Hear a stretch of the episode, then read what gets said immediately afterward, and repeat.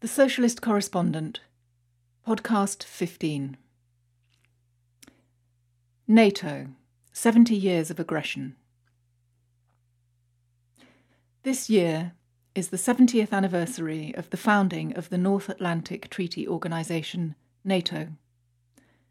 The military alliance was set up on the 4th of April 1949 in Washington, D.C., USA. To mark the anniversary year, the Campaign for Nuclear Disarmament, and the Stop the War Coalition are calling for a huge protest with international participation on the 7th of December 2019 on the occasion of the London summit of the NATO heads of state. They are calling it No to Trump, No to NATO. NATO was set up by the United States and included Great Britain, France, Belgium, Holland, Italy, Canada, Norway, Denmark, Iceland, Portugal, and Luxembourg, which had already in March 1948 formed the first post war military bloc, the so called Western European Union. Turkey and Greece joined in 1952, and the Federal Republic of Germany in 1955. From its inception, NATO was a baleful presence its aim being to stop the tide of progressive advance after the end of the Second World War and to further the interests of the leading capitalist nations, in particular the USA. In 1945, all over Europe, the people were emerging from the horrors of war with a strong desire for peace and progress. In the countries of Eastern Europe, liberated by the Soviet Red Army, people's democracies were being established taking the major means of production into the hands of the people and redistributing the land to the peasants. The Soviet occupied zone of defeated Germany was denazifying with determination, as shown in the 1946 plebiscite in Saxony, which approved the expropriation without compensation of properties owned by war criminals and active Nazis. In Western Europe, too, the people's wishes were expressed in electoral form a huge defeat of Churchill's Conservatives in Britain put a Labour government in power. Communist parties gained big votes in the first post war elections. In France, 28.6%, in Italy, 20%, and in Finland, 25%. In 1945, 46, and 47, communists were members of governments of nine European countries France, Italy, Belgium, Denmark, Norway, Iceland, Austria, Finland, and Luxembourg. A World Federation of Trade Unions was formed in September 1946 with members from 56 countries, including the USSR, the USA, Great Britain, France, Italy, Poland, China, India, and Indonesia. During 1945 and to some extent during 46 and 47, representatives of the USSR and the Western powers were still able to reach agreement on many important international political problems. The United Nations Organization was created, the Potsdam Conference took place, peace treaties were signed with Italy, Romania, Hungary, Bulgaria, and Finland, the countries which participated in the Second World War on the side of Nazi Germany. But already on March the 5th, 1946, Winston Churchill, still a major Western political figurehead, made his Iron Curtain speech at the U.S. town of Fulton, Missouri, in the presence of U.S. President Truman. He implied the division was the responsibility of the Soviet Union, but was in effect announcing that the West was drawing an iron curtain across Europe. It was a declaration of political war on its wartime ally, the Soviet Union, the chief force which at immense cost had defeated fascist Germany. In March 1947 came the proclamation of the Truman Doctrine. In a special message to the US Congress, the President claimed the right to interfere in the domestic affairs of other countries. Financial and military aid was given to the reactionary monarchist regime of Greece and the government of Turkey, and in return, the US obtained the right to establish military bases in both countries, strategic gateways to the Black Sea and the heart of the Soviet Union. Attempts to use US Marshall Plan economic assistance to lure the European people's democracies, especially Czechoslovakia, into rejoining the imperialist camp failed. But in Western Europe and the US itself, measures were taken to curb communist parties and other progressive and peace organisations. Marshall Plan aid accomplished one of its main objectives the economic reconstruction of West Germany as the imperialist spearhead in Europe. As early as 1945, when the subject of anti Soviet military blocs was first broached in the Western press, discussion began of the possible inclusion of West Germany in such blocs. This could only be done by thwarting the aim of the Soviet Union and progressive Germans for a united, truly democratic, and denazified Germany. Between 1946 and 48, the three Western zones under US, British, and French administration joined up, and on June 20, 1948, with no warning or discussion, a unilateral currency reform was announced. On September 7, 1949, the first West German parliament, the Bundestag, proclaimed a federal republic of Germany. Among its leaders were people who had only recently collaborated with the Nazi regime. These included Hans Globke, who was Secretary of State and Chief of Staff of the West German government from 1953 to 1963, but had been a Nazi civil servant and co author of the laws designed to persecute and annihilate the Jewish people. With unbelievable impudence, the West German government called for a revision of the state frontiers established jointly by the victorious powers after the Second World War, refusing to recognize the Oder-Neisse line as the border between Germany and Poland.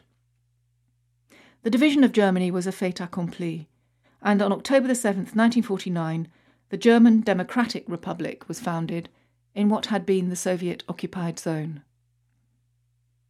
In 1951, the rebuilding of the West German military machine was begun, and many Nazi generals were called back into service. One of these was Adolf Heusinger, a high ranking colonel in the Nazi army, who became not only a general in the West German army, but went on to chair the NATO Military Committee from 1961 to 64.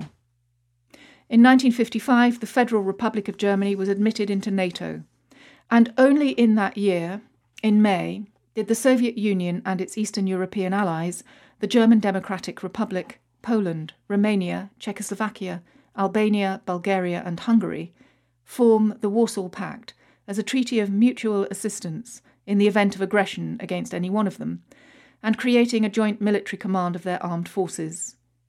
Throughout the existence of the Warsaw Pact, its member countries consistently worked for general and complete disarmament, for the prohibition of nuclear weapons, and for the dismantling of foreign military bases. Fast forward to 1990 and the end of Socialist Europe and the Warsaw Pact. Soon there was once more war in Europe, with NATO a major force in the breakup of Yugoslavia and involved in military interventions in Bosnia from 1992 to 1995.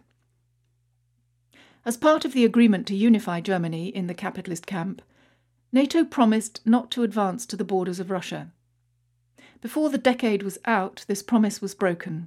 The Czech Republic, Hungary, and Poland joined NATO in 1999, and ten days later they were at war with their neighbour, Yugoslavia, as part of the NATO bombing campaign.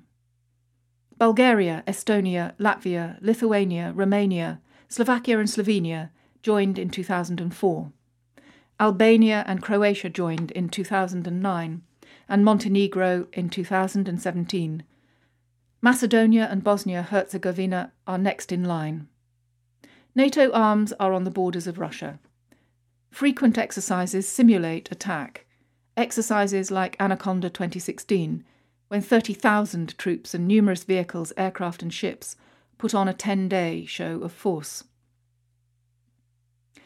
The Soviet Union asked to join NATO in 1954, but was rejected. A document which has since come to light indicates the response from the West was that the unrealistic nature of the proposal does not warrant discussion. In 1991, 2000, and 2003, Russia asked to join NATO, but to no avail. That Russia is a chief NATO target is plain to see. NATO has thrown off the mask of being a defensive body. On its 50th anniversary in 1999, NATO adopted a new strategic concept. Henceforth, it could conduct out of area offensive operations anywhere on the Eurasian landmass. The war in Afghanistan, begun in 2001, involves all NATO countries, and although NATO's mission officially ended in 2014, it has since launched a new non combat resolute support operation with thousands of troops still in the country.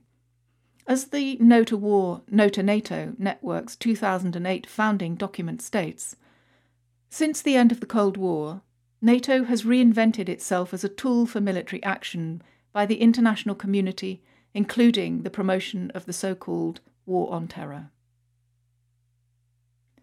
The US arms industry is well served by NATO. There are over 1,300 military standardization agreements, and standardization of NATO countries' military technology means buying US equipment. This is also true in the field of nuclear weapons, a core component of NATO's policies. Nuclear sharing means non nuclear weapon states are also involved in planning for the possible use of nuclear weapons by NATO, including their delivery. In the event of war, the US has informed NATO members that the Nuclear Non Proliferation Treaty would no longer operate. Some 150 non strategic gravity B 61 bombs are stored in six US nuclear weapon facilities in Belgium, Germany, Italy, the Netherlands, and Turkey. Updated warheads will enter full production in 2020 and be deployed by 2024. Turkey, the Netherlands, Italy, and possibly Belgium have plans to buy the nuclear capable F 35A Joint Strike Fighter from the US. Germany will extend the life of its nuclear capable Tornado planes through the 2020s. Britain's nuclear contribution is Trident.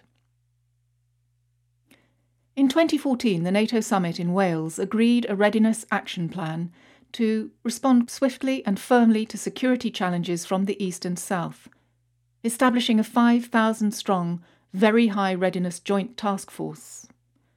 NATO force integration units have been established in Bulgaria, Estonia, Hungary, Latvia, Lithuania, Poland, Romania, and Slovakia, and a headquarters for a multinational corps northeast has been created in Szczecin, Poland, and another for a multinational division southeast in Bucharest, Romania.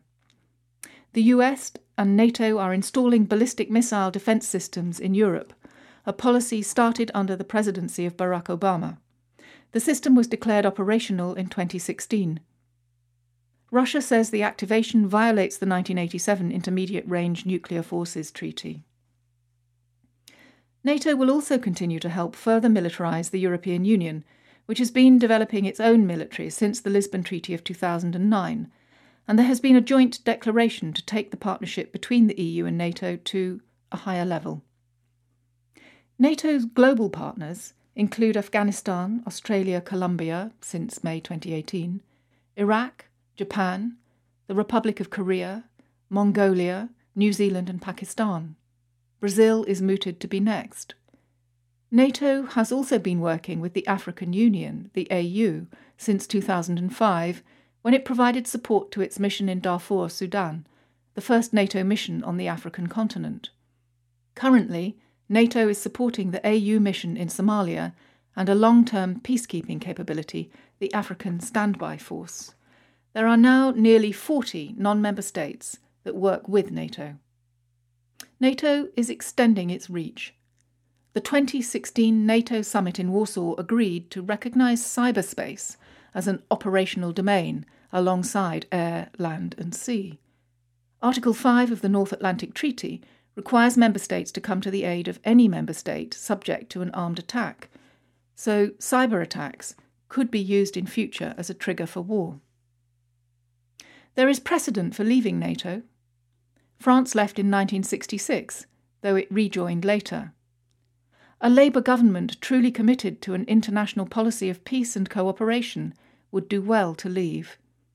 NATO accounts for three quarters of all military spending in the world. NATO and its leading force, the United States, are the biggest danger to peace.